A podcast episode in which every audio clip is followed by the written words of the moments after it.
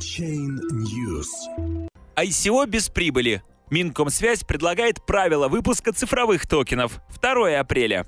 Проект постановления правительства обязывает организаторов ICO использовать средства, полученные от продажи токенов только для их обратного выкупа по номинальной цене. Уставной капитал эмитента токенов должен быть не менее 100 миллионов рублей. Положение об аккредитации организаций, предоставляющих возможность выпуска цифровых токенов, разработано Минкомсвязью и опубликовано на сайте regulation.gov.ru. Согласно документу, именно это ведомство будет осуществлять аккредитацию сроком на 5 лет для желающих проводить ICO в России. Кандидат на проведение ICO должен соответствовать следующим требованиям регистрация на территории Российской Федерации, уставной капитал не менее 100 миллионов рублей, наличие лицензии, выданной уполномоченным федеральным органом на такой вид деятельности, счет в банке, который также получил лицензию на совершение операций с денежными средствами, полученными в результате продажи цифровых токенов, наличие утвержденных правил выпуска цифровых токенов для лиц, которые будут выпускать их с помощью аккредитованной организации.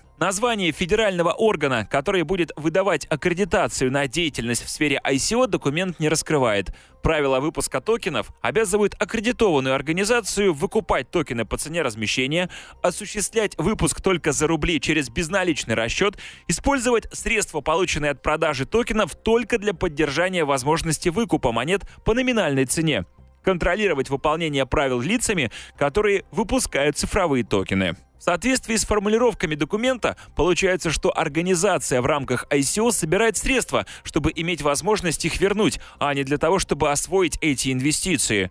Сложно комментировать это постановление в любых его вариациях, потому что оно оторвано от реальности, цитирует коммерсант директора Российской ассоциации криптовалюты и блокчейна Арсения Щельца. При этом положение об аккредитации никак не упоминает этап предварительной продажи токенов, а также обязательство инвесторов воздерживаться от продажи токенов в течение оговоренного периода времени.